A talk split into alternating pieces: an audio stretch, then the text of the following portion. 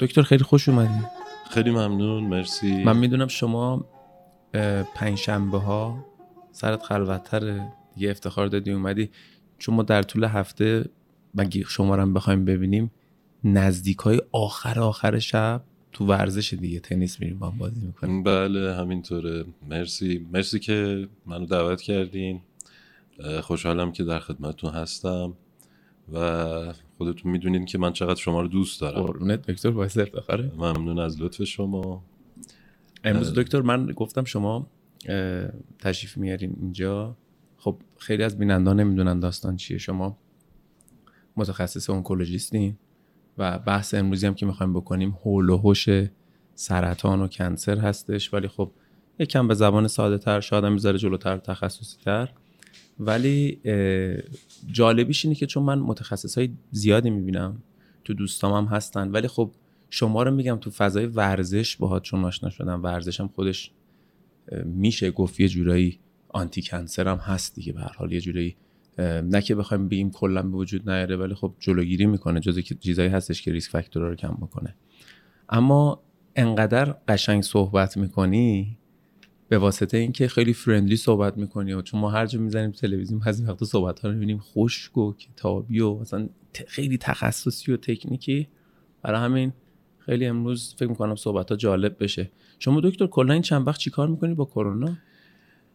واقعیتش ما خیلی الان شرایط سختی داریم تو همین چند ماهی که با این کرونا درگیریم.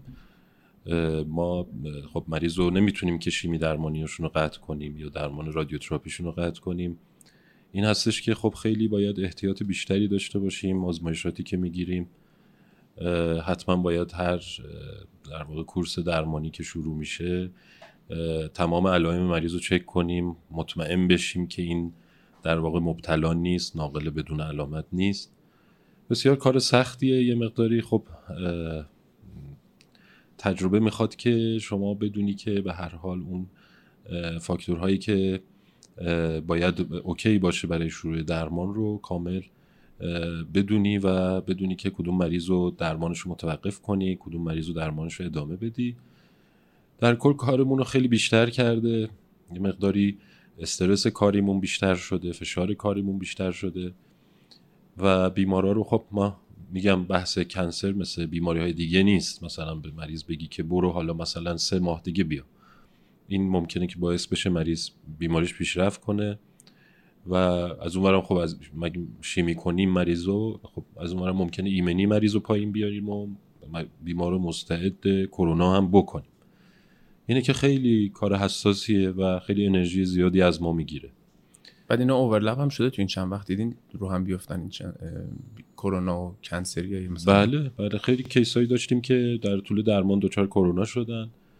و ما مجبور میشیم متوقف کنیم درمان. دیگه اون موقع دیگه اصلا امکان این که درمان رو ادامه بدیم با توجه به اینکه بیمار کرونا مثبت هم هست و درمان ما هم ساپرس می‌کنه ایمنی اینها رو. مجبوریم که اونجا متوقفش کنیم حداقل یک ماه صبر کنیم بعدا دوباره چک کنیم بیمار رو علائمش رو آزمایشش رو ببینیم که اوکی هست بتونیم درمانش رو شروع بکنیم. بعد دکتر حالا کلا سوالو که سوالی که به وجود میاد برای حالا بچه ها دوستای خودمون دور وریا اینه که اصلا اونکولوژیست اونکولوژیست یعنی چی؟ یعنی نمی‌خوام معنی لغوی حالا بریم تو فلسفه و اینا. مثلا می‌خوام بگم یکی متخصص اونکولوژیسته اونکولوژیست چی کار می‌کنه؟ کارش چیه؟ تخصصش چیه؟ چه موقع باید بهش مراجعه کرد؟ کیا بهش مراجعه می‌کنن؟ سوال خیلی خوبی کردین. شما یک ابهاماتی در کشورمون داریم نسبت به field اونکولوژی. اونکولوژی یک field وسیعی هست. یعنی برخلاف تصور عموم که خب سرطان رو در یک کلمه کلی بهش نگاه می‌کنن ولی ما در پزشکا نگاهمون متفاوته و چیزی که من می‌خوام بگم و شاید فکر خیلی مفید باشه برای مردم این هستش که field های اونکولوژی با هم متفاوته. مثل فیلد ملیگننسی یا همون بدخیمی های خونی. بدخیمی های مغز استخوان و تومورهای توپور یا سالید تومور بهشون میگن.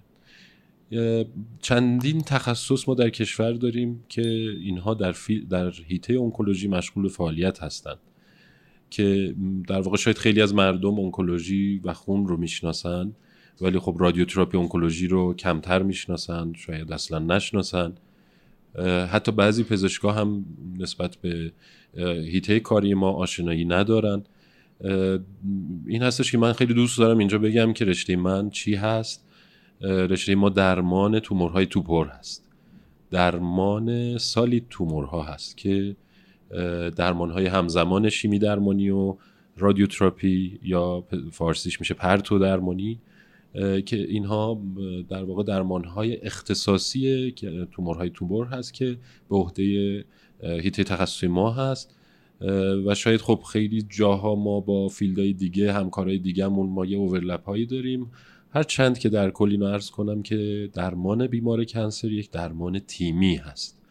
این تصور که یک پزشکی در یک مطبی نشسته و همه کارا رو خودش انجام میده اشتباه هر بیماری اصولا باید تیم ورکینگ بشه. توی در واقع بردهای ما توی تومور برد هامون مطرح بشه. ولی خب هنوز جا داره که توی کشور ما خیلی چیزها کار بشه روش و کارهای استانداردتری هم انجام بشه. ولی من در کل اینو خدمت مردم ارز کنم که الان کارهایی که ما تو ایران انجام میدیم اصلا از دنیا عقب نیست و در واقع طبق رفرنس های جهانی ما عمل می‌کنیم.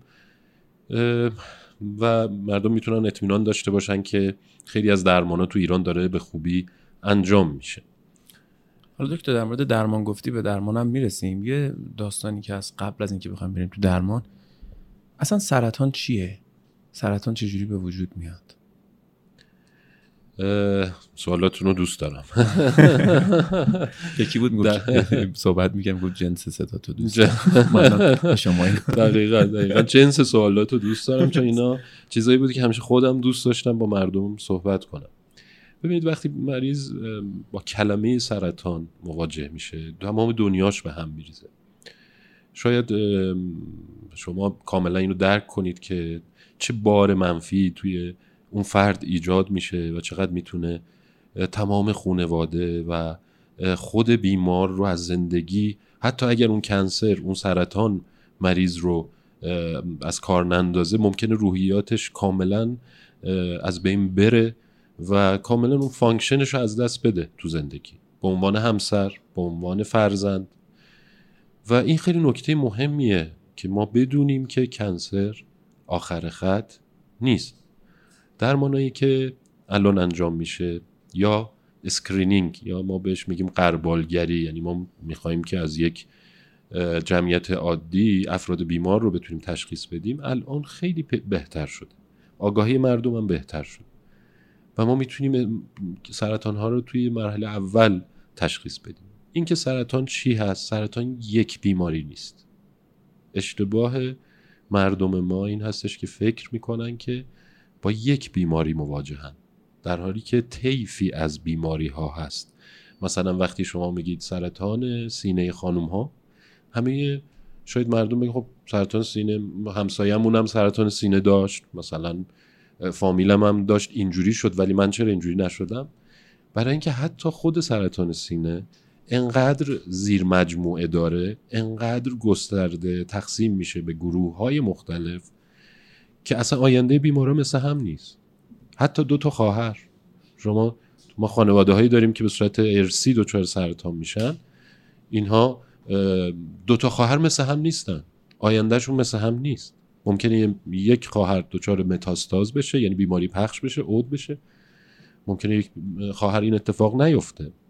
لذا خواهش هم از در واقع از مردم خوبمون این هستش که هر زمانی که کلمه سرطان رو میشنوند اون رو به یک نگاه به یک در واقع یک نوع نگاه نکنن بدونن که بیماریشون با بیماری های افراد دیگه متفاوته و غیر از پزشکان متخصص مشاوره دیگه ای نگیرن از من خیلی دیدم اینو که همسایم اینجوری گفت نمی‌دونم دوستم اومد گفت اینجوری متاسفانه خب این اطلاعات باید از فردی گرفته بشه. که متخصص باشه. چرا که بیمار نیاز به آرامش داره با آگاهی بیشتر. مخفی کردن هم چیزی رو حل نمی‌کنه. باید آگاهی داد به خود بیمار. هر موقع که با ما با بیمار صحبت کردیم آگاهی بهش دادیم آرامش گرفته و فهمیده که تکلیفش چیه توی زندگی. دکتر من اگه بخوام کامل کنم صحبت ببین درست میگم. مثل اینه که یکی بگه من ویروس گرفتم. سرطان میشه اینجوری دیگه. خود ویروس ها 100 تا خانوادن هر کدوم از این 100 تا کلی زیر مجموعه دارن. چرا میگم ویروس؟ الان بحث ویروس داغه. مردم کرونا رو می‌بینن. این کرونا یه نوعی از چند تا از این ویروس هاست که تازه اومده کووید 19 سرطان هم پس این همه گستردگی داره و پخشه. و حالا دکتر خود همین مثلا سرطان هم اگه بخوایم مثال بزنیم به کووید باز وقتی که میاد یک نوعی از سرطان حتی زیر مجموعهش یه مدلش باز اون یه مدل هم که حتی ساب تایپاش هم عین هم باشه به یک فرد با فرد دیگه باز متفاوته. درست میگم؟ یعنی ممکنه رفتاری که یک بیماری دقیقا همون بیماری برای یک فرد دیگه ممکنه متفاوت باشه. یعنی یعنی یه نسخه نمیشه پیچید بله. در صورت. دکتر نیکو ما از شما هم استفاده می‌کنیم. میون سوال اطلاعات خیلی خوبی رو میگین خیلی تسلط دارین. دقیقا همینطوره. ببینید ما چرا مثلا خب کرونا بعضیا در واقع فوت دارن بعضیا ندارن. این نکته خیلی مهمیه.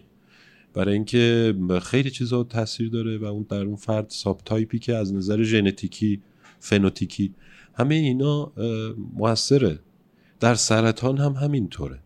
یعنی سرطان هم یک بیماری با طیف گسترده ای از subtype ها زیرگروه ها که اینها رو الان دیگه تخصص ها تو دنیا organ base ه.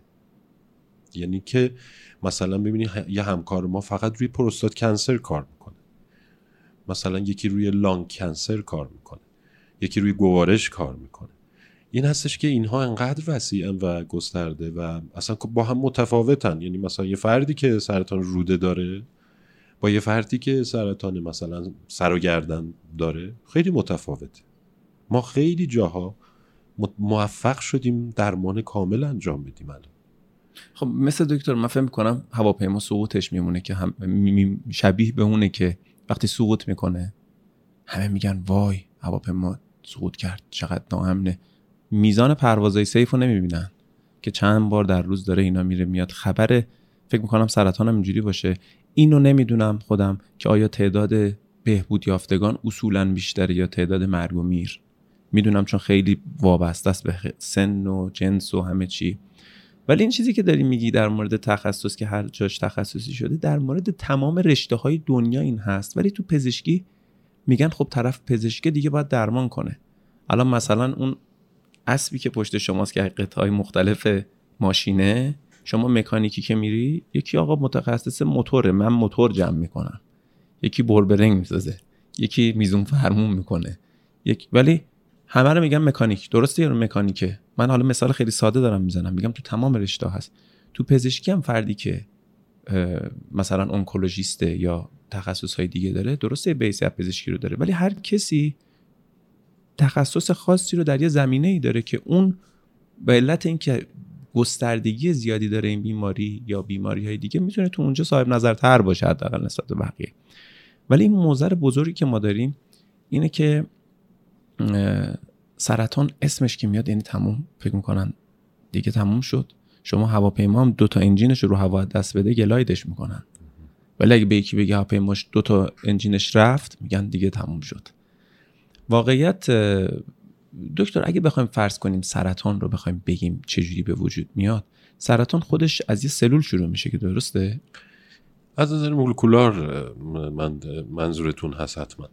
ببینید سرطان یک بیماری مولتی فاکتوریال یعنی این هم جزو در واقع مثلا میگم مثلا مردم میگن که آلودگی هوا.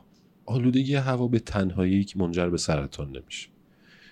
سیگار به تنهایی منجر به سرطان نمیشه. الکل به تنهایی منجر به سرطان نمیشه. بسیاری فاکتورهای ریز و خیلی ژنتیکی محیطی همه اینها استایل زندگی همه اینها باعث میشه که یک سلول فرمانبرداریشو در اون بدن از دست میده و شروع می‌کنه خودسرانه مثل یک استانی که اعلام استقلال کرده. شروع به تقسیم خیلی بیش از حد می‌کنه و انقدر این تقسیم سریع اتفاق میفته که تبدیل به یک قده سرطانی میشه. یعنی یک سلول بعد از جهش های متعدد.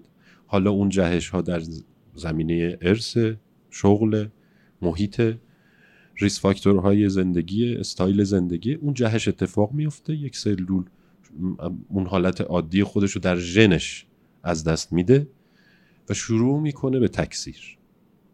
تکثیری که انگار اسیام می‌کنه به کل بدن و فرمان بردار نیست. می‌خواد که در واقع بره همه بدن رو بگیره. دلش می‌خواد حمله بکنه به جاهای حساس. خودش می‌خواد حاکم باشه. این هستش که در مقابل سیستم دفاعی بدن هم مقاومت می‌کنه و کم کم کم کم می‌بینید که خودش رگ می‌سازه خودش شروع می‌کنه به چسبیدن اون ور و کم کم متاستاز میده. متاستاز یعنی اینکه یک سلول هایی که در یک جا شروع شده بودن اون سلول کنده میشه وارد عروق میشه از عروق میره و در یک جای دیگری از بدن اونجا دوباره خونه می‌کنه. و اونجا دوباره شروع می‌کنه به تکثیر. که اونجا هم از نظر پزشکی قابل پیش بینی نیست چرا؟ الان با توجه به آمارهایی که وجود داره مطالعات هر کنسری تمایل داره ترندش به مثلا برست کنسر یا سرطان پستان من سعی می‌کنم یه مقدار از کلمات پزشکی کمتر استفاده کنم. سرطان های پستان مثلا دوست دارن که برن تو استخوان اول. تمایلشون به استخوانه. نه که حالا اول به ریه نرن. میشه ولی درصدش کمتر یعنی طبق آمارایی که گرفتن دیدن تو استخوان بیشتر رفته. بله اولین جایی که می‌خواد دوست داره بره بشینه انگار محیط استخوان رو بیشتر دوست داره. بعدش میره توی کبد بعدش میره توی ریه بعدش میره توی مغز. یعنی بعد از خوشخیمیش موقعی که زمانی که می‌خواد بدخیم بشده و می‌خواد متاستاز کنه. نه نه نه. ما از همون اول اینو بدخیم می‌دونیم. آها. این اینم خیلی خوب خیلی خوب بوده. خیلی اینو خوب گفتی شما. برای خوشخیمی و بدخیمی ببینید ما خوشخیم مثلا یک مقوله دیگریه. بدخیم از همون یک سلول اول بدخیمه. قبل از اینکه متاستاز بده. یعنی مثلا بعضا همه فکر می‌کنن که مثلا مرحله بیماریشون یکه و خوشخیمه. نه مرحله یک بیماری بدخیمه. می‌دونید؟ و این در واقع وقتی متاستاز میده مرحلهش میره بالا. یعنی ما یعنی همون استیجایی که میگین. استیجا مرحله ها من فارسیش رو میگم. استیجش میره بالا و ولی از همون اول استیج یکش از همون یک سانتیش از همون یک میلیمتریش این بدخیمه. بعدا این میره گسترش که پیدا می‌کنه میشه استیج یک دو سه چهار. ما چهار تا مرحله تو بیماری سرطان داریم. وقتی میگیم مرحله چهار سرطان یعنی بیماری منتشر. یعنی چند ارگان درگیره. پس برای همینه که شما وقتی که یک توده ای رو می‌بینین اول نمونه برداری ازش می‌کنین که ببینین ماهیتش خوشخیم دقیقا دقیقا. وقتی که ما توی یک imaging عکس برداریم می‌بینیم که یه جای مریض یه, توده ای داریم می‌بینیم و مثلا خب شک کردیم این حالا تو خود اون imaging قبل از اینکه شما نمونه برداری بکنی از همون شکلش می‌تونی بفهمی که این 90 درصد بدخیمه. imaging خیلی ما رو کمک می‌کنه و بعد می‌فهمی که با اون غده چجوری برخورد کنی. آیا یه دفعه بری قلفتی درش بیاری یا نه؟ اول یه نمونه برداری بکنی بعد بری درش بیاری. خب اینا خیلی دیگه تخصصی تر میشه. ولی خیلی جالبه دکتر چون خیلی ها هستن رو پوستا مخصوصا. رو پوستشون یه زایه می‌بینن که اون زایه داره بزرگ میشه. خب ببین بزرگ شدن این رشد سلول دیگه در هر صورت. میگن بریم برش داریم. خیلی اوقات هم پیش میاد. من دیدم میرن برش میدارن. حالا پیش افرادی که میرن نمی‌دونم من میشه واقعا همینطوری نگاه کرد و برش داشت رو پوست رو واقعیت. ولی اصولا باید نمونه برداری بشه که ببینن. این مثلا مثلا یه چیزی رو پوستم زده که خالیه داره بزرگ میشه. اون من میگم تکنولوژی نمونه برداری برای این اومده که شاید ما بر اساس چشم نتونیم اون قدری صد درصد تشخیص بدیم که این ماهیتش خوشخیمی یا بدخیمی که بره اونجا تشخیص افتراقیشو بدن که ببینن اینو برداریم یا بر نداریم درسته ببین در مورد سرطان های پوست سرطان های پوست سرطان های غیر از سرطان خال یا بهش میگیم ملانوما ملیگننت ملانوما ملانومای بدخیم. یه خال عادی هم یه ملانومای خوشخیمه ولی وقتی تغییر شکل پیدا می‌کنه شاید من مثلا دوست دارم مردم اینو بدونن. خالهاشون رو جدی بگیرن. خالهایی که در معرض تماسن. اینها رو در بیارن و قبل از اینکه اینها منجر به بدخیمی بشه چون واقعا ملانومای بدخیم جز بدترین نوع سرطان هاست. در حالی که در همون مراحل اولیه ممکنه شما تشخیص بدی. همین اشاره خوبی کردی. زخمی رو پوست داری می‌بینی؟ یا مثلا خالی بوده سالها اینو من داشتم از بچگی. الان تغییر شکل داده. الان داره خارش داره. این تغییر شکل داری احساس می‌کنی و میگه خب چیزی نیست.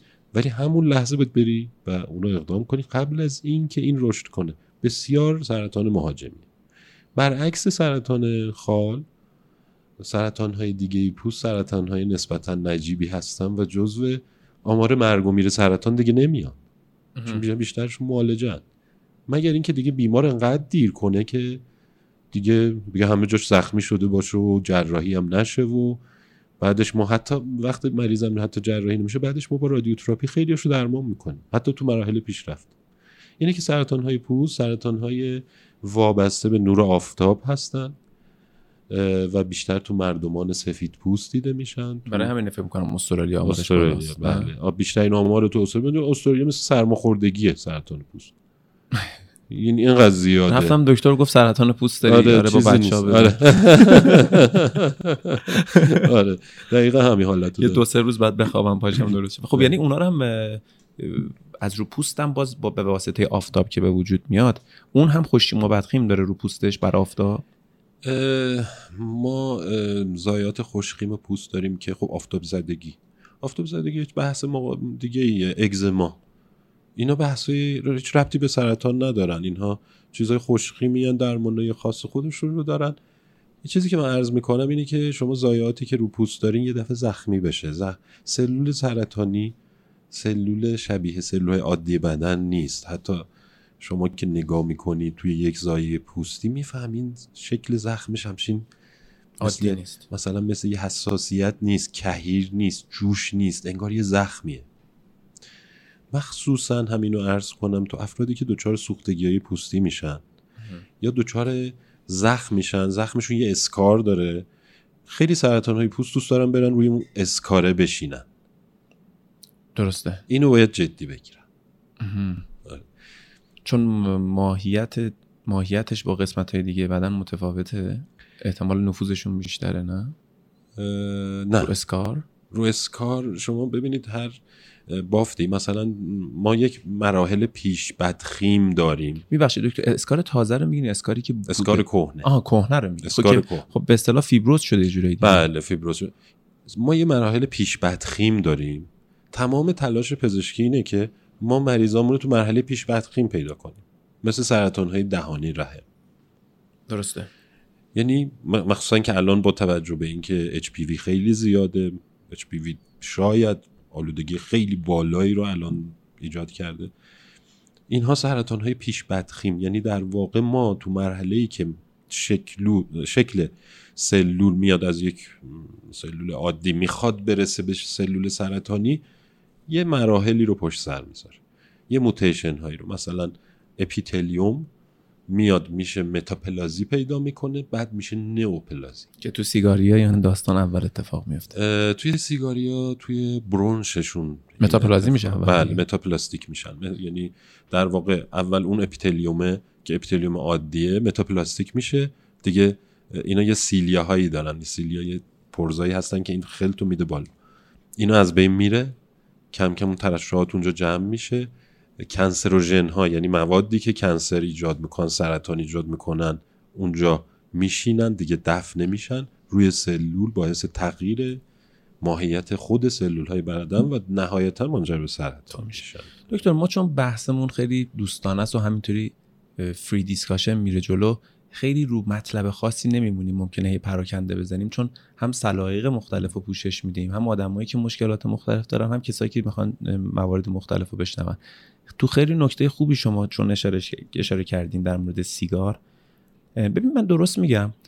شما دفعه اول که فردی می‌خواد سیگار بکشه پوک اول سرفه می‌کنه. یعنی نمی‌تونه اصلا پوک اولی که می‌خواد بزنه. من احساس می‌کنم اونجا برونش و ریه خیلی ریه تازه خیلی ریه که یعنی مشکی روش چیزی نخ... نشسته دودی نیومده. بعد از یه مدت که سیگار سیگاری میشه این عادی میشه براش. یعنی اصلا نه سرفه ای نه ما می‌تونیم بگیم اونجا مرحله اول متاپلازی شروع شده یا نه؟ نه. نمی‌تونیم. نه نه. با نهایت احترام نه. ولی شما این در نظر بگیرید که افراد سیگاری دچار سی او پی دی میدن. یعنی میشن. دی بیماری در واقع التهابی مزمن راه های هواییه و این خودش سرفه میده. مریض سیگاری یا فرد سیگاری سرفه های تک تک زیاد داره. حالا اونی که اولین بار می‌خواست سیگار بکشه چون آد... به قولشون عادت نکرده اون سرفه میده. ولی اون فردی هم که سیگاری سال هاست مزمن سرفه های خلط‌داری داره. که ما بهش میگیم بیماری های دی chronic دیگه. chronic obstructive در واقع pulmonary disease که اینا در واقع اینا الزاما همشون منجر به سرطان نمیشه. نه خب خود متاپلازی مگه می‌گین سرطان؟ نه. خب دیگه به ما, من سوال ما نئوپلازی malignant رو میگیم که این چند مرحله جلوتر از متاپلازیه. بعد از متاپلازی دقیقا. پس همین من سوالم این بود که آیا چون متاپل... متاپلازی تشخیصش اینه که نمونه برداری از اپیتلیوم بکنین دیگه احتمالاً. یا اصلا دیگه اصلا افتراق تشخیصی نداره یعنی نمی‌خواد اصلا تشخیص متاپلازی بدیم ببینید متاپلازی یعنی اینکه بافت نرمال تغییر شکل پیدا می‌کنه که با اون سلول اول یک تغییرات یک تفاوتهایی پیدا می‌کنه. الزاما این متاپلازی تبدیل به سرطان نمیشه. نخواهد شد. شاید درصد خیلی کمی این اتفاق بیفته؟ همین من میگم به واسطه اینکه هر متاپلازی سرطان نمیشه می‌تونیم بگیم سیگاری ها متاپلازی دارند سیگاری های ما سیگاری بودن رو بر اساس heavy smoker light smoker اینا رو اینجوری تقسیم بندی می‌کنیم. سنگین سیگاری‌ان چند سال سیگار می‌کشن روزی چند نخ می‌کشن به عنوان pack-year.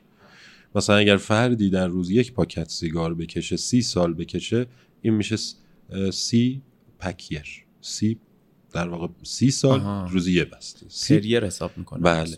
این سی سال وام پکیر در, در واقع باعث میشه که این ریسک کنسرش خیلی میره بالا. مشکل در سیگار این هستش که عوارض سیگار حتی بعد از قطع سیگار میمونه. یعنی برگشت ناپذیره؟ بعضیاش برگشت ناپذیره مثل چی؟ من نمی‌دونم. مثل همین متاپلازیا. آها چقدر جالب. فکر می‌کردم اگر قطع بشه دوباره اوکی میشه حالا نه خیلی از عوارض موندگاره اون, اون تغییرات سلولی میمونه باقی میمونه. به هر حال ببینید من دلم می‌خواست در یک جمله کلی اگه ما بخوایم بگیم که یه جمله ببریم خونمون امروز اونم اینه که سرطان رو متفاوت بهش نگاه کنیم افتراق بذاریم بین انواع سرطان ها بین علل سرطان باز افتراق وجود داره و بدونیم از همه چی مهمتر بدونیم که سرطان آخر خط نیست. و این در واقع شاید در سالهای دیگه ما درمانه خیلی خوبی داشته باشیم. الان درمانه سرطان به شدت میره روی مولکولار ژنتیک. چون اورجینش هم همونه دیگه اصلا اورجینش هم همونه. چون الان ما می‌تونیم حتی سلول و ژن و target therapy کنیم. target therapy یعنی اینکه ما یک دارو رو میدیم صاف میره روی اون target ش تاثیر می‌کنه. اون در واقع چرخه که یک در واقع سلول سرطانی داره از یک جهشی که اتفاق افتاده و یک ژنهایی رو اونجا فعال و غیر فعال کرده الان دارو درست میره روی اون. دراگ دلیوری سیستم آفرین. دقیقا روی آره، در واقع داروهای ما مثلا داریم که الان کنار داروهای دیگه میدیم. این این داروی اصلی سوار اون میشه میره روی سلول میره تاثیر می‌کنه دلیور میشه روی سل... درست روی سلول سرطان. چون دکتر اورجین اصلی که شما هم توضیح دادین. اینه که سلول وقتی رفتارش می‌خواد عوض شه خب ژن دیگه. به واسطه اون ژن می‌خواد تقسیم و صورت بده و از اونجا شروع میشه. درمانا هم احتمالا برای همین از روی ژن دارن شروع می‌کنن که دراگ رو دلیور کنن اون سیستم. ولی سوال اینه که وقتی چون از ژن شروع میشه خب ما می‌دونیم که تو هر چیزی میگن ژنتیک اثر داره ولی فکر می‌کنم تو سرطان خیلی موضوع شاخص باشه که یعنی یک سابقه خانوادگی اگه زیاد باشه فکر کنم باید چکاپ بیشتر بشه نه؟ ما یه سری سندروم های فامیلیال داریم. یعنی وقتی میگیم که مثلا سرطان های روده این این قضیه تو سرطان های روده خیلی موثر. البته تو همه سرطان ها ما می‌بینیم یهو به صورت کلاستر یعنی به خوشه‌ای یک فامیل اینا دچار کنسرن. امو خاله امه بچه ها همه کنسر گرفتن. اینا میگن سندروم های فامیلیال اینا زیر مجموعه زیادی دارن. و افرادی رو که تشخیص میدیم و با مشاوره های ژنتیک این اتفاق میفته نه کار ما اونکولوژی نیست. باید متخصص ژنتیک برن مشاوره بدن. و بفهمن که تو اون سندروم فامیلیال هستن یا نه. حتی ژن رو دنبال می‌کنن. اون ژن رو میرن پیدا می‌کنن. و در واقع وقتی پیدا کردن این اهمیتش اینه که خب برادر فرد در واقع اون ژنی که ایشون داره می‌فهمه که برادرش هم تو ریسکه مادرش هم تو ریسکه خواهرش هم همینطور.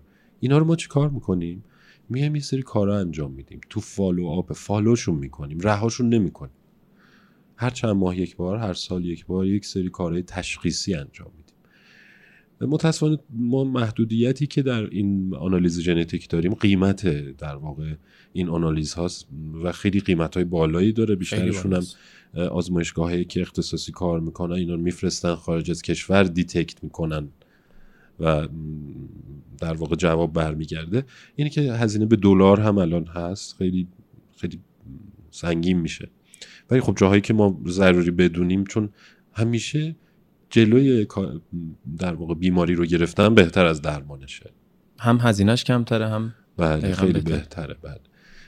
الان دکتر در مورد همین سرطان کنسر روده که گفتین فکر می‌کنم سرعت تقسیم سلولی تو روده هم خیلی بالاست اگه اشتباه نکنم دقیقا. نسبت به ارگانهای دیگه. و خب کسی هم که می‌گیره ذره قد سرعتش هم احتمالا بیشتره. ببین مثلا بعضیا میان توی جایی که من مشاوره به ورزشکاران می‌دادم که تستاشون می‌گرفتیم بعضی وقتا چکاپ آزمایش خونم داشتیم. خیلی یه باور غلطی تو جامعه است میگن یه آزمایش برای ما بنویس همه چی رو نشون بده. ببین ما اگه سرطان می‌خوایم بگیریم بهمون بگه. شما داری یه موضوع رو میگی میگی حتی اگر سرطان روده یکی داره خانوادگیش مثلا پدرش داره مادرش داره ما تازه بعد بریم ببینیم سرطان مامان بابای چی بوده تو روده کدوم ساب تایپش بوده چی بوده اونو بریم دنبال بکنیم ژنش رو ببینیم آیا مثلا هست یا نیست. تو نسل دیگه. این نیست که یه, یه آزمایش یکی بده ببینه در آینده آزمایش ببخشید در آینده سرطان می‌گیره یا نمی‌گیره. درست میگم؟ بله دقیقا این خیلی خیلی خوبه دکتر. ما خیلی سوالای خوبی می‌کنیم. من خیلی دوست دارم واقعا این سوالا چون دقیقا مسائلی که ما تو اجتماع باهاش برخورد داریم ما تو مطب که نشستیم خیلی وقتا فامیل فرد بیمار میاد میگه که بر من یه آزمایش بنویس ببینم سرطان دارم یا نه. خیلی جا هم به اسم سی بی سی می نویسن فکر می‌کنن همون لحظه. یه اشتباهی که اتفاق میفته بعضا من می‌بینم که بعضی همکارای پزشک بیشتر غیر اونکولوژی شروع می‌کنن تومور مارکر ها رو چک کردن. درسته دقیقا. این خیلی اشتباهه. یعنی باید بدونیم tumor marker ها جنبه تشخیصی screening ندارن خیلیاشون. چرا؟ بعضیاشون دارن مثل PSA توی سرطان پروستات. که میشه در واقع سرطان پروستات رو کمک کرد به تشخیصش. ولی اینکه من بیام tumor marker مثلا سرطان پستان رو نمی‌دونم سرطان های روده رو بیام تو آزمایش خون یک فرد عادی بنویسم چون این سر این فاکتورها در خیلی از بیماری های خوشخیم دیگه هم بالا میرن مثل کیستا مثل التهاب معده مثل نمی‌دونم التهاب لگنی تو خانم ها این ممکنه مریض دچار استرس زیادی بکنه در این حال مریض سرطان هم نداشته باشه. این آزمایش بالا باشه. تمام زندگی اون خانواده به هم میریزه. بابت یک دونه درخواست اشتباه تومور مارک. اصلا یه داستانی بود تو پزشکی که از دوستان ما می‌گفت سنشون هم بالا بود. گفت تو اگه زیادی دنبالش بگردی میاد دنبالت. تو آزمایش هایی که این در واقع گفت زیادی. آره. می‌گفت زیادی بالاخره خب دکتر هر چیزی رو شما تصور کنین آزمایش دادن زیاد خودش خطا هم داره دیگه به حال. شما یه آزمایش ممکنه یه آزمایش عادی هم بدی خطا داشته باشه بعضیا هستیم وسواس آزمایش دارن. هی آزمایش میدن. هم چیزی که شما میگین. تازه آزمایشی که داره میده ممکنه یه عددی به واسطه یه بیماری زمینه دیگه ای که داره ممکنه این مثبت در بیاد. حالا یا مثبت کاذب میگین شما اگه اشتباه همین PSA که شما گفتین ما غربالگری می‌کردیم از ورزشکارا. تست روتین پزشکی می‌گرفتیم. PSA هم توش بود و ورزشکارای باشگاه. خب چون سن بالایی داشتن اوریج افرادی که می‌اومدن تو اون باشگاه سن بالایی بود. خیلی جالبه. ما دیدیم کلی آدم PSA داره می‌زنه بالا. کلی آدم PSA داره می‌زنه بالا اینا همه چیشون هم okay بوده رفتن چکاپ هم کرده بودن. بعد بعدش متوجه شدیم که برای گرفتن تست PSA شما نباید روز قبلش اسکات های سنگین زده باشی. و روز قبلش نباید رابطه جنسی داشته داشته باشین که ببینید این PSA خودش بحث خیلی بزرگیه که ما داریم اینو. PSA زیر 50 سال به چک کردنش توصیه نمیشه. چرا شما چک می‌کنید؟ نه ما اون باشگاهی که عرض کردم بودیم سن بالاتری بودن تو اون باشگاه عرض کردم قبلش. یعنی سنشون حول و حوش 40 50 60 بودن. ولی خب بعضی ها هم بودن که مثلا 40 ساله می‌گفتم اینها هم برای ما باشه. یعنی PSA که ما می‌خوایم بنویسیم اینها هم برای ما داشته باشه. ولی خب همینطور که شما میگین جنبه تشخیصی به علت اینکه حالا بخوایم بگیم هایپرپلازی پروستات شما میگین دیگه درسته؟ بله، ببینیم PSA دو تا جزء داره تو خون free یه جزء free ئه یه جزء bind شده است. درسته. این دوتا رو آزمایشگاه اینا رو تست می‌کنه و در میاره. این نسبت نوع bind شده و نوع free ما رو شک میندازه که این می‌تونه cancer باشه یا بزرگی خوش‌خیم پروستات این ما از این شکل در واقع میریم دنبال سرطان. توی افراد بالای 50 سال توصیه میشه سالی یه بار PSA check بشه. درسته. مردان بالای 50 سال توصیه میشه سالی یک بار. ولی خیلی جالبه دکتر اون توصیه قبلشو نمی‌کنن که شما رابطه جنسی نباید داشته باشی شما اسکات نباید بزنی. نه. این اشتباهاتی که تو medication خب error ها نه نه عرض کردم. ببین اون PSA total ش نه. PSA آزمایشگاه میاد میگه این free PSA این bind شده PSA این یه نسبتی داره. این نسبته به ما میگه که این خوشخیمه یا بدخیمه. درسته. یعنی این باعث اشتباه نمیشه. ratio ش مهمه برای آره شما عرض کردم مثلا ماساژ پروستات معاینه پروستات باعث میشه PSA بره بالا. بله دقیقاً. پروستاتیت عفونت پروستات باعث میشه PSA بره بالا. رابطه جنسی باعث میشه پی اس ای بره بالا. اینی که می‌دونی این ارزم همینه. این تومور مارکرها جا داره برای تش... یعنی یک همیشه اینجوری نیست که من تون تون این آزمایش ها رو برای مریض بنویسم.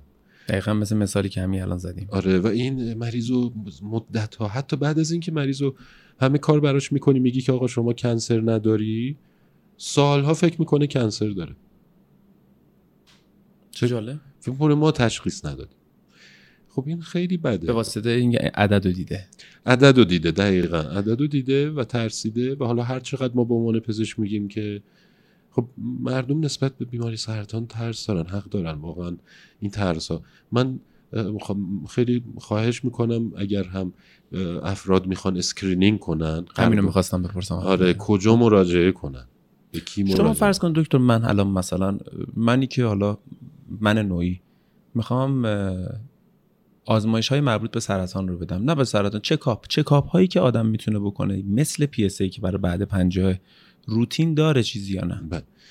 اینا همه guideline دیگه guideline های screening ببینید شما همونجوری که گفتم سرطان یک بیماری نیست ارگان های مختلفه مثلا اگر شما مشکوک به syndrome familial هستید یک کارایی رو باید انجام بدید. اگر جزو اون بیمار خانواده های ژنتیکی نیستید یک چیز دیگه ای رو یک راه دیگه ای رو باید برید. اگر به عنوان فردی نگاه کنیم که اصلا سابقه فامیلی ندارید سیگاری نیستید شما همون بالای 50 سال فقط باید PSA بدی برای مردا. فعلا اینه. اگر علائم پیدا کردی دیگه برای خانم هم که ماموگرافی و ایناست نه اونو می‌خوام جدا ببخشید. آره. بعد اگر علائم پیدا کردی که باید ربطی به سن نداره. شما وقتی که میری پزشک مراجعه می‌کنی پزشک با معاینات و شهر حال و اینا یه شکایی می‌کنه. و شما رو میفرسته دنبال اون تشخیصی که لازم. توی خانم ها این خیلی بیشتره. ماموگرافی سونوگرافی پاپسمیر اینها الان روتین خیلی انجام میشه و خدا رو شکر خانم های ما آگاهی پیدا کردن.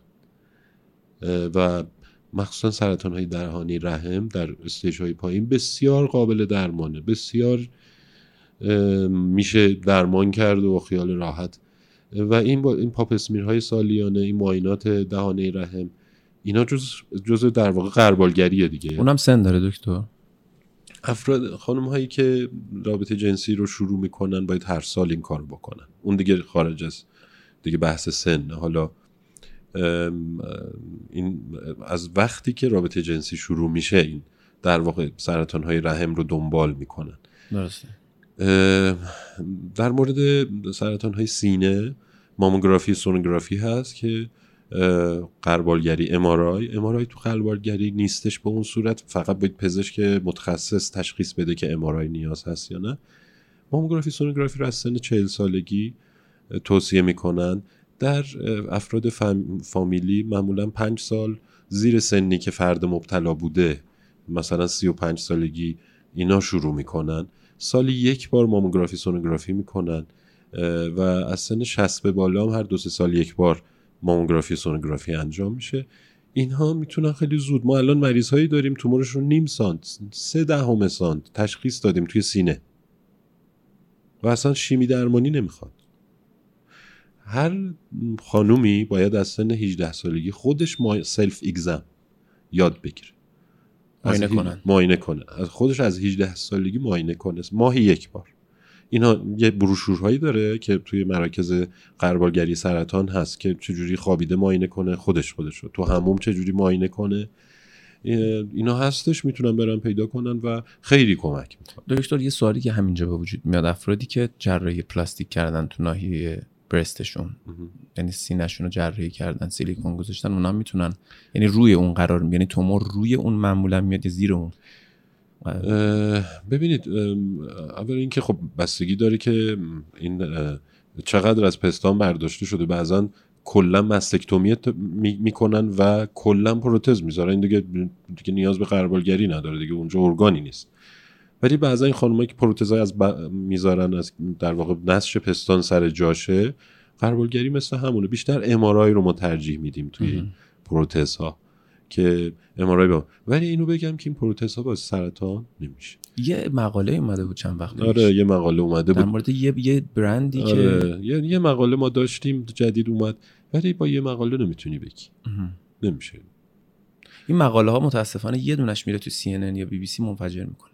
یعنی مقاله می‌دونی که من شما رو صحبت می‌کنیم روزانه داره هزاران مقاله میره در مورد همه چی در مورد حتی اونکو داره همه جا چاپ میشه. یه دونه اینا. میره تو اخبار میشه document. همینطوره document برای پزشکی با اون اخبار و CNN فرق داره. آره. و اطلاعات غلط زیادی هم متاسفانه بعضا تو کشور ما از طریق رسانه ها و رسانه های خیلی بزرگ داده میشه. افرادی رو میارن با ادعای اینکه اینها سرطان رو درمان کردن. من الان کلی توضیح دادیم که سرطان یه بیماری نیست. مثلا یه آقای میاد تلویزیون میشینه میگه مثلا من سرطان رو درمان کردم. دکتر انقدر این نکته زیاده که شما خب چون تخصصته خیلی بیشتر این داستان رو می‌بینی. من تر هم بود موقع پزشکی توی که بیمارستانا. روزی نداشتیم که از نقاط مختلف ایران کشاورز دامدار همه مدل آدم عطاری داشته هر جوری بوده ریشه فلان چیزو می آورد می‌گفت درمان قطعی سرطان رو ما کشف کردیم. و واقعیت من احساس می‌کنم اون شخصی که سرطان داره انقدر این بیماری غیر قابل پیش بینی و انقدر میره داروهای مختلف و حالا پیش پزشک و یه سری میگم مواردش انقدر رونده است که دست پتو پزشکی نیست دستشو به هر جا ویزون می‌کنه. میگه بذار من اینم تست کنم. بذار من اونم تست کنم. فلانی گفته من فلان کار رو بکنم. نظر در مورد اون آدما چیه به نظر؟ ببینید من از نظر اضطراب و استرس حق میدم بهشون. بعضا ما مریض ها رو واقعا کاری نمی‌تونیم بکنیم. تو مرحله چهار سرطان هستن و به قول شما به همه جا دست میندازن که برم و واقعا اگه میشه مثلا یکی میگه من سنتی یکی میگه من گیاهی یکی من... میرن همه اینا. استفاده می‌کنن من می‌فهمم حالشون رو. ولی ولی بیمارانی هم هستن که به این شکل هنوز بیماریشون رو می‌تونی درمان کنی میرن دنبال کارهای غیر استاندارد و وقتی به ما برمیگردن دیگه کار از کار گذشته. یعنی ما دیگه نمی‌تونیم کاری براشون انجام بدیم. دکتر صحبت معمولا کم می‌کنن در مورد م... می‌دونی سرطان یه اسمی باره یکم سنگین داره. هر کی هم میگه وای اصلا من شده بعضی وقت دارم در سرطان صحبت می‌کنم. حتی تو خانواده جایی میگن نگو. در مورد سرطان زیاد نگو. این انرژی های منفی میاد. میشینه روت فلان میشه. حالا من نمی‌دونم اونا رو چجوری تشخیص میدن. انرژی منفی داره میاد میشینه رو ما. ولی من میگم باید صحبت بشه که اطلاعات مردم تو جامعه خود من بالا بره که آقا آلرت باش. یه ذره حواست جمع باشه. حالا هم مسئله خالی که گفتین خیلی مطمئنم الان همه جاشونو چک کردن. همین الان که داریم من شما صحبت می‌کنیم همه جاشو چک کرده ببینه خاله چه جوری بوده چه شکلی شده و واقعا هم باید باشه آلرت حالا نه زیادی. ولی یه ذره دیدم بعضیا میگن که آقا سرطان که درمان نداره. یعنی صحبتی که اولش کردیم. بعدم میری شیمی درمانی می‌کنی این همین شیمی درمانی باعث مرگ تو میشه. خیلی اینو میگن. دقیقا فکر می‌کنم دیدش از اینجا میاد که سرطان یه بیماری می‌بینن و فکر می‌کنن یه نسخه داره. اونم که نمی‌دونم بهش فکر نکنه ولش کنو مثل اینکه به یکی پا نداره بگی بدو. ببینید دقیقا خیلی خیلی خوبه بازم این نکته که اشاره کردی. ببینید شما ممکنه به مریض پنیسیلین بزنی حساسیت بده فوت بشه. بله. شما هر درمانی رو که انجام میدی یه استامینوفن شما دیگه خودتون استادین فارماکولوژیست هستین و این هر در واقع درمانی یه ساید افکتی داره یه عوارضی داره. مثلا هر دفعه یکی می‌خواد استامینو می‌خواد در مورد عوارض صحبت می‌کنه میگه آیا این عوارض داره یا نداره؟ میگم استامینوفن خوردی دقیقا. میگه بله میگم بروشورش رو بخون. بله همه چی نوشته شما بروشورش رو آره. بخونی سکته می‌کنه دقیقا. اینه که بله ولی ببینید شما زمان داره.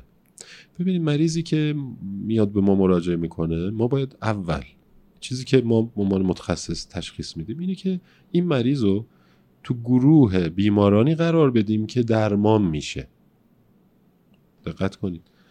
یا اینکه این مریض رو تو گروه بیمارانی قرار میدیم که تسکین می‌خوایم بدیم. یعنی supportive care رو اونم خود palliative care رو curative یعنی در واقع این خیلی مهمه. ما intent مون رو اول هدفمون رو توی اینها مشخص می‌کنیم. بعد از اینکه این هدف مشخص شد میایم چیکار می‌کنیم؟ approach می‌کنیم. ما شیمی درمانی تسکینی داریم دوز پایین تر داریم. فقط می‌خواهیم که علائم مریض رو کم کنیم. شیمی درمانی curative داریم. شیمی درمانی با دوز بالا با عوارض بالا. اینا رو می‌خوایم چیکار کنیم؟ cure کنیم. ولی مردم همه رو یه دونه می‌بینن. ولی همه یک جور می... و بعد بعدی من خیلی دوست دارم که مردم ما همیشه برای مشکلاتشون سراغ افراد کارشناس برن. نه گوگل. حواستون باشه. نه گوگل. آخه دکتر گوگل- گوگل, بعدیش ببینید- اینه شما هر چیزی رو بزنی بله. بعد یعنی بعد یعنی یعنی هزار مدل وریشنا رو در نظر نمی‌گیره. من همیشه میگم گوگل نمی‌دونه تو کی. گوگل چکت نکرده. گوگل ندیدتت. گوگل نمی‌دونه تو چی می‌خوری. گوگل نمی‌دونه چی کار می‌کنی. باید بری پیش متخصص که متخصص ببینه باید حرف بزنه. کلی متغیرها حذف بشه. search می‌کنن سرطان دارو سرطان. شما search کنی میاد مگه میشه نیاد؟ بله. درست میگم دکتر؟ بله ببینید همیشه اطلاعات ناقص از نادانی بد- بدتره. شما وقتی اطلاعاتت ناقصه ممکنه کاری رو انجام بدی که کاملا غلط باشه بدتر از اونیه که نمی‌دونه و میره از کارشناسش می‌پرسه. خیلی چیز جالبی بود گفتیم آره اینو ما خیلی داریم. مریض میاد اصرار به حرف خود میگه آیدو که من دیشب گوگل کردم. این حرفی که شما میگی مثلا نه اینطوری بود. ببینید من برای اینکه مثلا اونجا تو مطب بشینم خب باید کلی کلی ما, در واقع مراحل رو پشت سر گذاشتیم. برای اینکه برای مردم بشینیم در واقع کار درمانی انجام بدیم. متاسفانه خب بعضا مسائل خرافی خیلی زیاده. هنوز خیلی آگاهی باید به این مردم داده بشه تا مردم ما از سرویس بهتری برخوردار بشن. گاهن افرادی که میان غیر استاندارد سوء استفاده می‌کنن در واقع مالی مریض رو از اون در واقع ناآگاهی استفاده می‌کنن و یک درمان غیر استاندارد داده میشه. اون پولم در واقع مریض میره با هزار مکافات پیدا می‌کنه میره دنبال درمان. آخرش هم نتیجه نمی‌گیره میاد پیش ما. چرا باید با آگاهی باید رسانه ها بیشتر باشه آگاهی بیشتر بشه؟ اصلا در نه فقط سرطان. شما مثلا می‌خوای بالفرض تلویزیون بخری مثلا کجا میری؟ میری از کارشناسش می‌پرسی دیگه. نباید که مثلا فکر کنی که حالا همسایه آره من اینو گرفتم. خب ممکنه حالا میری می‌پرسی یه چیزی بهت میگه. هر چیزی کارشناسشو داره. چه برسه به سرطان؟ شما فکر کن سرطان پس ما نمی‌تونیم اصلا روی حرفای عوام فکر کنیم که در مورد سرطان می‌خوایم چه درمانی انجام بدیم. انتخاب ما بناش گوگل نیست. بناش صحبت همسایه نیست. بنای این درمان باید بر اساس team working. تازه ما توی پزشکامون هم باید چند نوع تخصص کنار هم داشته باشیم. یک بیمار رو درمان کنیم. شما ممکنه بله یه تومور ببینی بگی اینو جراح باید درش بیاره. surgical oncology medical oncology radiation oncology gynecology oncology uro oncology. ببینید چقدر ما در مورد imaging patho oncology اینا همه میشینن برای یه بیمار تصمیم می‌گیرن همه متخصص. شما حساب کن. یه خب. مشکل هم دکتر تو ایران داریم ما. تو اروپا اینو نداریم تو آمریکا هم کمتره. مریضی که سرطانی میره کاراش یه جا انجام میشه. ما اینجا اینو باید بگیره. بره نمونه رو یه جا بگیره. نمونه رو با خودش ببره. ببره تو اون یکی پاتولوژی. جوابش رو بگیره. جواب برداره بیاره. ببره دوباره پیش onco. onco ببره نسخه رو بنویسه. نسخه رو ببره دارو رو بگیره. دارو رو برداره. یعنی یه اصلا یه چرخه دکتر عجیب غریبی به وجود میاره. من فکر می‌کنم به خاطر همین انقدر مشوشن و مشکل دارن و همه دقیقا نکته خیلی خوبی گفتید ببینید هنوز خیلی ما فاصله داریم با استانداردهای جهانی. یعنی ما سانترهای سرطانمون تازه می‌خواد شکل بگیره. درسته علمشو داریم. درسته که پزشکان متخصصش رو داریم. ولی این چیزی که شما میفرمایید باید بهداشت وزارت بهداشت اینو داره ها جز برنامه های وزارت بهداشت ما هست که در سالهای آتی مراکز سرطان شکل می‌گیره درجه داره. اینا هر کدوم یه مشخصاتی داره. خیلی بهتر خواهد شد این موضوع. و این دقیقا این سردرگمی رو الان مریضای ما دارن بعضا همراه مریض انقدر خسته میشه که بیشتر از خود مریض دچار مشکل میشه. بله. تفلک چون همش باید بودو از این بیمارستان از اون دکتر و واقعا سرگیجه می‌گیره. دقیقا. مخصوصا که این مقدارم وسواس داشته باشه باید صد تا پزشک بره سرگ... اصلا کانفیوز میشه آخرش. آخرش که میام پیش من میگم ببین آخر شما به یک پزشک به یک تیم اعتماد کن همون مسیر رو برو. این که انقدر انقدر انقدر. حتی دکتر سنتی دکتر همه رو نمی‌خواد همه رو تست کنی. شما فقط کافیه که اطمینان به سیستم درمانی و پزشکی که می‌تونه حالا یه حسی هم بین بیمار و پزشک هست داخل وقتی مریض مراجعه می‌کنه بهت اگه اون انرژی خوب ازت می‌گیره و انتخابت می‌کنه و همیشه هم تا آخر به حرفت گوش میده و نه شما هم جز دست. دکتری هستی که وقت می‌ذاری صحبت می‌کنی. واقعیت میگم خیلی نکته مهمه خیلی این کارو نمی‌کنن.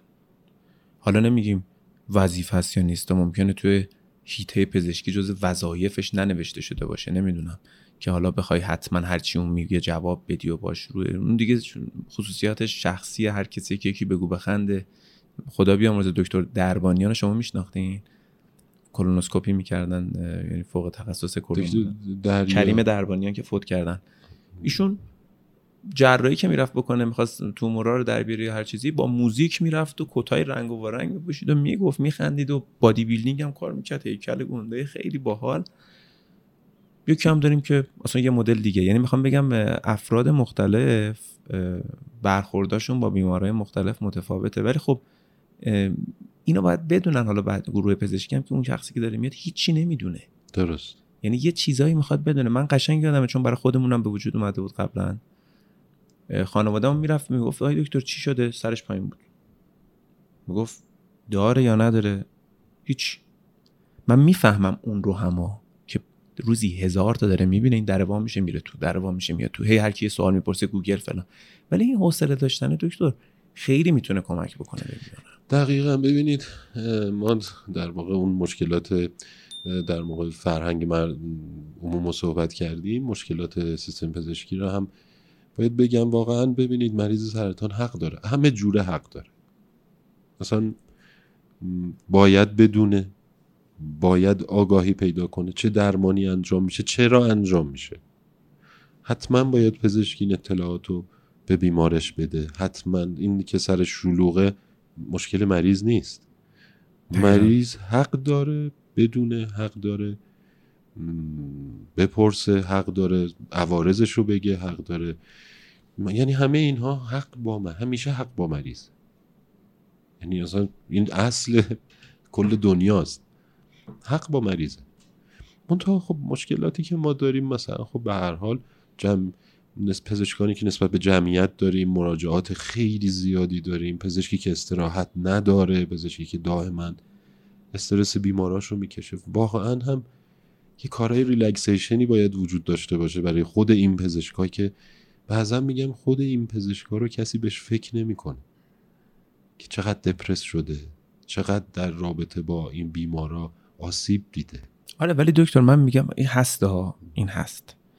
ولی من میگم یه علاقه باید بوده باشه که رفتی رشته انتخاب کردی. مثال من که رفتم بازیگر شدم منی که رفتم داروساز شدم منی که رفتم مکانیک شدم می‌دونستم مشکلاش چیه که علاقه من بودم رفتم اون کار رو بکنم دیگه. شایدم نمی‌دونستم. مثلا میگم ها عشقشو داشتن که من مثلا بشم اونکولوژیست. بعد که رفتن دیگه تو کار فشارهای زیاد. من نمی‌دونم این سوال برام. ببینید که من میگم بالاخره خودت باید آماده کنی برای یه آره. ببینید اولا اینکه شاید یه متخصص در کشورهای پیشرفته در روز چهار تا مریض ببینه. این درسته. یک ساعت هم باشون صحبت کنه شما اوریج حدودا چقدر می‌بینین؟ اوریج همکاراتون. ما تو ایران خیلی بیشتر می‌بینیم. ما در روز ممکن سی تا چهل تا مریض ویزیت کنیم. خب یعنی اونکولوژیست کمه. یعنی تقاضا زیاد عرضه کمه. یکی اینه یکی مسائل مالیه. ببینید شما ما تو ایران بیمه خیلی چیزها رو پوشش نمیده. یا اگه پوشش میده انقدر پایین پوشش میده که یا باید طرف کلا پزشکی رو ول کنه بره کلا یا اگه می‌خواد کار کنه به ترنوور زیادی داشته باشه. وقتی ترنوور شما وقتی سی تا مریض در روز می‌بینی خب کیفیت مریض دیدنت میاد پایین دیگه. خیلی. چیز مسلمیه. وقتی که با مریض درگیری یعنی اصلا نباید پزشک و بیمار با هم مسئله مالی داشته باشن. بیمه کشورهای پیشرفته ای تا زد یک درمان سرطان رو ولو با درمانهای خیلی گرون قیمت پوشش میدن. ما نداریم. دکتر با توجه به این مشکلات زیادی که داریم تو ایران و این صحبت هایی که الان کردیم در مورد سرطان خیلی پیچیدگیاشو گفتیم. الان کسایی که گوش کردن حتی اگه نمی‌دونستن چی فهمیدن چقدر مشکلات دارن آدما بهتر نیست که راه های پیشگیریش هم بدونیم. من اخم فقط یه چیزی بگم قبل از اون. می‌دونم که خیلی هم می‌دونن که شما به هر حال هر کاری بکنی اگر احتمالش باشه که بگیری ممکن هست اتفاق بیفته. ولی ریسک فاکتورها رو میشه پایین آورد. یعنی ما هزینه بکنیم برای پیشگیریش که مهمترین اون lifestyle آدم هست. این بهتر نیستن که بخوایم فکر بکنیم هی بریم آزمایش بدیم هی بریم آزمایش بدیم. من قبلش دارم میگم ببین قبل از اینکه اون افراد بخوام بیان پیشت. فرض کنیم من و شما نشستیم الان نداریم سرطان می‌خوایم به من یه پیشنهاد بدی. بگی رضا شما می‌خوای احتمالش رو کم کنی. نه که صفر چون صفر که اصلا محال ممکنه چون منم ممکنه بگیرم به هر کسی دیگه. بهترین نیست به جای اینکه بریم آزمایش بدیم lifestyle رو درست کنیم قطعا همینطوره. ببینید اصلا این خیلی بهتره. پیشگیری خیلی بهتره. ولی پیشگیری هم یعنی افراد غیر از اینکه باید سیستم های اجتماعی هم وجود داشته باشه. ببینید ما تو ایران استایل زندگیمون یه مقداری با کشورهای اروپایی فرق می‌کنه. ما کمتر میدویم کمتر راه میریم کمتر فعالیت می‌کنیم. تعداد افرادی که هر روز از شما ببینید توی پارک ها میدوئن اونقدر نیست. در حالی که شما توی شهر کوچیکی مثلا تو اروپا شهر کوچیکی میری می‌بینی عصرش همه دارن میدوئن خب این lifestyle ه. هوا تهران چجوریه؟ جاهای دیگه. باید همه اینها یعنی یک فاکتور با یک فاکتور نمیشه. باید سیستم های دولتی بیان کمک کنن مردم آگاهی پیدا کنن. همه این هاست وگرنه ما همین روالو خواهیم داشت. همین حالتی که کارهای غیر استانداردی زیادی که انجام میشه خب ضررش به مریض می‌رسه دیگه. هر کار غیر استانداردی آخرش. ولی هر چقدر که در واقع سیستم های وزارت بهداشت مردم با هم دیگه اینها خیلی پیچیده است که شاید از حوصله این بحث ما خارج باشه. ولی به هر حال من فکر می‌کنم در آینده خواهد شد. یعنی این چیزایی که ما استاندارد می‌دونیم اتفاق میفته بالاخره اتفاق میفته حالا دکتر فرض کنیم الان مثلا حالا وزارت بهداشت و تمام حالا بیمه و اینا رو هم بذاریم کنار فرض کنیم یه شخصی وظیفه شخصیش. آخه ما تو ایران یکی ورزش کنیم میگیم اوه اوه طرف ورزشکاره. یعنی یه پوینت مثبته. در که وظیفه است. یعنی باید مثل اینه که مثلا هیچ وقت نمیگیم فلانی دیشب غذا خورد. خب غذا خورد. دیدی نمی چون می‌خوریم دیگه. ورزش هم جزء غذا هست. باید بکنن ولی جزو یه point مثبتی اومده تو جامعه ما. غذاها هم دکتر عجیب غریبه. غذاهامون fast food های زیاد چربی های زیاد. تبلیغای غذا رو همین تو همین اینستاگرام شما نگاه کنی کش میاره اینجوری پنیره و نمی‌دونم تو روغن می‌زنه. یعنی من دارم میگم این مدل با ورزش نکردنه. دود و همه چی اعصاب و استرس آلودگی هوای وحشتناک تو تهران اینا خودش جمع بزنی ریس فاکتوره بزرگیه دیگه. بله همینطوره. شما ما مریض روستایی داریم مثلا تو هوای خوب زندگی کرده صد سالشه و الان یه سرطان مری گرفته. وقتی هم میاد میگی سرطان اصلا سرطان چی از من غذا اینجا گیر می‌کنه انقدر خوب درمان میشه میره و خوب میشه. سه سال بعدش میاد که مثلا چکاپ بگیریم ازش هنوز حالش خوبه و مثلا سرطان چی بود؟ اصحاب راحت زندگی توی طبیعت همه چی طبیعی شیر طبیعی لبنیات طبیعی فعالیت کوهنوردی همه اینا. خب خیلی فرق داره. خیلی فرق داره. با یک زندگی شهری مثلا با این شرایطی که همه ما می‌دونیم چجوریه یعنی خب اون زندگی هم برای همه امکانش نیست که. به هر حال ما همیشه ریس فاکتورهای خواهیم داشت. یعنی چه برای سرطان چه برای بیماری های دیگه. مهم آگاهیه. همین کاری که شما کار زیبایی که دارید انجام می‌دید آگاهی که به مردم میرسونید. خیلی فان و خیلی دوست داشتنی و خیلی من خودم خیلی follower عمده شما منم. من تو اینستا و همه جا follow می‌کنم شما رو و خیلی دوستتون دارم. قربون شما باعث افتخار. مرسی هم که دکتر. امروز هم که اومدین کلی بحثای خوبی هم داریم می‌کنیم در مورد این موضوع. اینی هم که من میگم lifestyle چون می‌دونم شما به هر حال ماشاءالله خوبم تنیس می‌زنی. بعضی وقت هم توی تیم وای میستیم می‌بریم و یه موقع میبازیم. اما این اگه کسی بزاعتش هم نداشته باشه به هر حال دکتر یه کتونی که شبا می‌تونه یه 20 دقیقه به دوه یه 20 دقیقه پیاده روی بکنه. و اینکه بین انتخاب کردن نون و پنیر و کله پاچه انتخاب بکنه بین اینکه سفید تخم مرغ بخوره زردشو. مثال میگم و... آخه دکتر شما خود من من خودمون میگیم اینو. ولی خب من خودم کله پاچه دوست دارم. حالا چقدر عملیش بکنی؟ میشه؟ و هر از مثلا سالی یه بار دوست داری کله پاچه هم بخوری سالی یه بار که فکر کنم تو risk factor نیاد اصلا. risk factor را ببین استمرار دفعات و اینا همه خیلی مهمه. درسته. حتی مثلا افراد مثلا میگم سیگار شاید دو سه نخ در روز جز risk factor ا نیست. ولی جمع که میشه من نمیگم ما این حتی دو سه نخ هم ما نمیگیم. نه جمعش که میشه می‌دونم متوجه. منظور نسبت به اینا باید اون استمرار اون عامل تکرارش دفعاتش همه اینها باعث می‌تونه باعث شروع بیماری سرطان آخه جالبش اینه همون یکی دو نخ هم که در روزه میشه یکی دو نخ همیشه یکی دو نخ هم نمیمونه که. آره بیشتر میشه. هی بیشتر میشه. احتمال همینه که به وجود میاره هی ریسکا رو. بعد دکتر این موارد کارسینوژن که شما میگین یعنی سرطان زا که مثلا حالا پرتو ایکس و اینا اینا چیزایی که در طول روز ما باش در تماس نیستیم. ولی یه بحثی بود می‌خواستم اینو با شما مطرح کنم. شما فیلم چرنوبیل رو دیدی؟ من فرصت نکردم ولی شنیدم. شنیدی. خب واقعا شو که در جریان بودین که چی بوده دیگه بله, بله. که این رادیو اکتیوایی که منفجر شد و که میگن با سرعت نور چون رادیو اکتیو با سرعت نور حرکت می‌کنه در کره کره زمین میچرخه و اینا. این تشعشعاتی که در طول در کل کره زمین هست رو ما هم الان داره برخورد می‌کنه اینها می‌تونه یکی از عاملایی باشه که سرطان داره زیاد میشه؟ کلا. یا کلا ارتعاشات. نمی‌دونم میگن ماهواره ها تشعشعات موبایل ها همه اینا در مجموعی تشعشعات به جز خوردن و اینا. این اینا کارسینوژن هستن؟ بله بله. ببینید ما از زمان بمب اتمی هیروشیما و ژاپن یه اتفاق افتاد سالها بعدش ناکازاکی. ناکازاکی بود من, من تاریخم خوب نیست. نه به هیروشیما درست هیروشیما و ناکازاکی جنگ بود توش دیگه. آره. بعد اون موقع بعد از این در واقع این اتفاق بمب اتمی اومدن دیدن که سرطان های تیروید خیلی زیاد شد. لوکمیا زیاد شدن. بله ردییشن که ما تو درمان سرطان هم داریم استفاده می‌کنیم یا همون رادیوتراپی خودش کارسینوژنه. درسته. یعنی ولی dose dependent دیگه. بله. یکیش dose dependent ه یکی time dependent ه. یعنی هم وابسته است به زمان هم وابسته است به دوز. دوز. چه دوزی داده باشی و چند سال طول بکشه.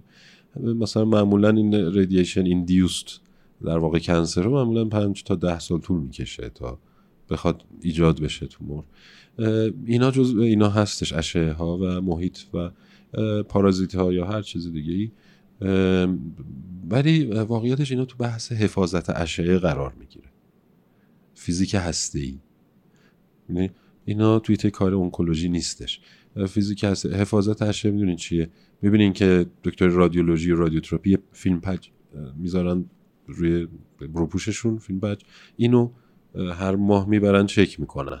که ببینن چقدر تشعشع چقدر تشعشع داشته. این یک چیزی داره. یک عددی داره. از اون عدد بالاتر باعث رنجی داره. کارسینوژن شدن میشه و بلافاصله سازمان انرژی اتمی اقدام می‌کنه که اون مرکز رو اصلا میبنده از نظر در واقع اون مرکز درمانی رو. غیر از این خب این تشعشعات تو کائنات هم هست دیگه. یونیورسال این اشعه این اشعه ها رو نمیشه کاریش کرد و خیلی هاشون رو توی بعضی معادن اینا هستش که سنگ های گرانیتی می‌گفتن که خودشون دیکی دارن. مثلا ما کوبالت و کوبالت یه ماده رادیواکتیوه خب؟ قبل از اینکه این دستگاه های پیشرفته رادیوتراپی بیاد ما کوبالت با کوبالت درمان می‌کردیم. اون موقع من رزیدنت بودم. یه سورسیه تو هد دستگاه. این دائما داره دیکی میشه یعنی تخریب میشه. این تخریبش اشعه ساطع می‌کنه. این تو هد دستگاه مخفیه. و ما مریض رو میخوابوندیم. بعد این دریچه باز می‌شد این اشعه از اونجا خب همیشه ساطع می‌شد. فقط دریچه که باز می‌شد اون اندازه‌ای که ما مشخص می‌کردیم رو بدن مریض رو اشعه می‌زد. ولی الان دستگاه رادیوتراپی انقدر پیشرفته شدن انقدر دقیق شدن. ما مثلا پروستات رو از با اشعه می‌تونیم کاملا لوکالیزه. کاملا لوکالیزه با اشعه می‌زنیم. سلول های کنسری رو می‌زنیم. توی مغز توی مری. همون رادیوتراپیه. رادیو... رادیوتراپی همینه. یعنی دکتر رادیوتراپی درمان می‌کنه یا کوچیک می‌کنه؟ سرعت رو میاره پایین. خب بستگی به جاش داره. مثلا مغز. ما یه جاهایی داریم می‌خوایم مریض بره جراحی بشه. ولی تومور بزرگه. نتایج جراحی خوب نمیشه. جراح نیاز داره که این توموره یه مقدار کوچیک بشه. ما میایم قبلش رادیوتراپی میدیم. بعد این کوچیک میشه بعد میره جراحی میشه. یه جاهایی دیگه ما جراحی نمی کنیم مریض فقط با رادیوتراپی درمان می‌کنیم. رادیوتراپی عوارضش کمتر از شیمی درمانی نه این هر کدوم عوارض خاص خودشونو داره.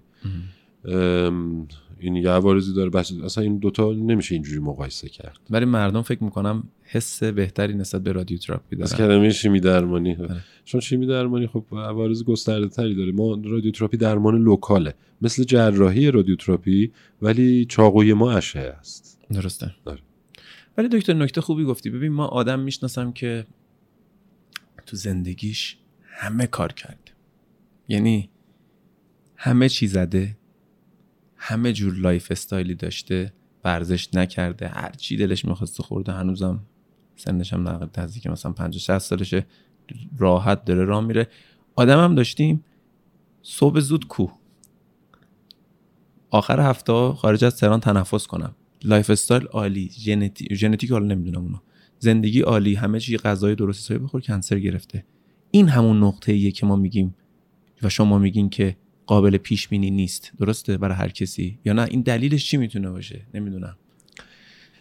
ببینید من اینو قبول ندارم. مثلا شما بگید که من سالهاست دارم با ماشینم ویراج میدم هیچ اتفاقی نیفتاد خب یه دفعه میفته دیگه. ولی خب همونطوری که گفتیم سرطان ها یک فاکتور نیستش. که مثلا بگیم مثلا فقط سیگار چرا؟ بعضی سرطان ها داریم که تنها فاکتورش سیگار بوده مثل اسمال سل کنسر که خب خیلی تو یا سرطان های مسانه ولی در کل اون هم لازم یک بیس ژنتیک داشته باشه. اون فردی که مثلا بالفرض خیلی استری زندگی کرده خیلی هلتی زندگی کرده باز میاد کنسر می‌گیره ولی خب اون فردی که مثلا اسموکره نمی‌دونم الکل می‌خوره نمی‌دونم استایل زندگیش هم ورزش ورزش هم نداره. نمی‌گیره. واقعیتش هنوز بعضی چیزها هم هنوز تشخیص داده نشده. دقیقا. همین نکته خیلی مهمه که ممکنه علم پزشکی الان قطره باشه از دریا و تا اینجاش تا رفته جلو. ولی باز در هر صورت شما عامل ژنتیک رو قوی تر از عوامل دیگه می‌دونی نه. عامل ژنتیک یکی از عوامل عوامل دیگه هم هست. یعنی کلا تو سرطان نمی‌تونیم بگیم کدوم بیشتر کدوم کمتر. بسته به نوع سرطان می‌تونیم بگیم. مثلا یه سرطانی خیلی بیس ژنتیک داره یه توموری. حالا تومور هر جایی. این تومور رو می‌برن آنالیز ژنتیک می‌کنن می‌بینن موتیشناشو. موتی... حدودش رو می‌دونین دکتر الان یعنی بتونیم بگیم یا نه نمیشه اونم که مثلا اگه سابقه پدر مادر دارین یا نزدیکانتون که مثلا من می‌دونم حالا روده هست باید بری کولونوسکوپی کنی هر پنج سال یه بار مثال. شبیه به اینا داریم؟ آره. بگیم مثلا تا حدودیش که حضور ذهن داری که مثلا کسایی که دارن میشنون چکاپ بتونن بکنن اگه ژنتیکی دارن یا نه. ببینید مثلا اگر فردی زیر 50 سال زیر 40 سال دچار سرطان سینه بشه بسیار سابقه فامیلی مهمی محسوب میشه. یعنی اگه نسل قبلش پایین 50 سال داشته. بله. درسته. مثلا تو ببینید ما فامیل درجه یک داریم فامیل درجه دو. فامیل درجه یک میشه مادر و خواهر و برادر پدر اینا میشه درجه یک خاله و اما میشه درجه دو. اینها رو ما توی پرونده مریض می نویسیم مثلا اگر فردی دو تا خالش سرطان سینه داشته باشه این این یه ریسک خیلی مهمی اگر فردی مادرش سرطان سینه داشته باشه به خصوص زیر چهل سال خیلی این مهمه. حتی برای برادرش. یعنی بهتر اینا حداقل مراجعه بکنن به اونکولوژیست. جهت حالا چکاپ نه اونکولوژیست باید برن پیش اسکرینینگ اسکرینینگ اسکرینینگ میرم پیش رادیولوژیستا میرم پیش همکارای جراح. یعنی می‌تونم پیش متخصص داخلی برن اول. داخلی جراحی زنان همه اینها. توی خط اول در واقع اون برخورد با بیمار هستن. من اونکولوژیست در مرحله بعدی به من بیمار refer میشه. من درمان مریض رو انجام میدم. screening و همکارای ما انجام میدن. اینه که اون سابقه فامیلی رو باید جدی گرفت. خیلی باید جدی گرفت. چقدر عالی دکتر. آره. دستت هم درد نکنه. مرسی. در نهایت دکتر حالا یه چیز جالبم بگم. گفتیم فامیل درجه یک. بعضی ها میگی فامیل درجه یک مثلا خاله اینا درجه دو حساب میشه. میگه من خیلی دوستشون دارم. مثلا من درجه یک.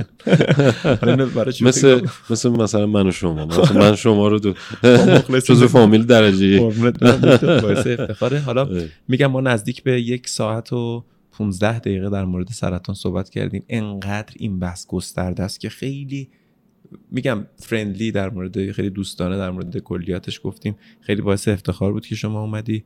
اگه صحبتی از دکتر که بخوایم حالا تکمیل کنیم یه اطلاعاتی بخوای به مردم بدی که در خدمت هستیم بشنویم در نهایتش. من خیلی تشکر می‌کنم از شما. ممنون که واقعا این کارایی که شما می‌کنه در بحث اونکولوژی فیلدهای دیگه که دارم می‌بینم که خیلی عالیه. واقعا مرسی. واقعا. مرسی دکتر آره، ممنون که منو دعوت کردی. ممنون که در واقع یه صحبت دوستانه ای تقریبا در واقع منظور خیلی علمی ما نرفتیم سراغش. سعی کردیم این مقداری بحثا عمومی باشه که بتونیم حداقل یک یک جمله هم اگر مردم در واقع از این بحث ما داشته باشن و برای زندگی و برای آیندهشون از نظر بیماری تاثیر مثبت گذاشته باشه برای ما ارزشمند. قربون دکتر جان مرسی. من مطمئنم حالا دوستان حتما خواهند گفت که ما برنامه بعدی هم داشته باشیم. این قول ازت می‌گیرم که انشالله هر وقت وقت داشتی برنامه بعدی هم بیایم که ببینیم در مورد کامنت هایی که برامون می‌ذارن. پایین این برنامه سوالاتی ممکنه داشته باشن که تو برنامه های دیگه حتما بهش مرسی مرسی دکتر جان. افتخار این مشتای کرونایی بزنیم به هم بزنیم بزنیم. جدیدا دکتر یه جوری شده پشت دستا فکر کنم مالودگیش بیشتر از جلو شده. این این هم درست نیست ولی خب ما زدیم. دکتر یه چیز جالبی قول ازت بگیرم قبل از اینکه برنامه رو تموم کنیم وایسین. دکتر تار خیلی خوب می‌زنه. دکتر تار بی‌نظیر می‌زنه. یه تارم آخر می‌زنی دکتر برامون. می‌خوام تو فیلم برنامه بزنیم که فکر نکنم فقط دکترمون یه بودی تنیس هم می‌زنه تارم می‌زنه.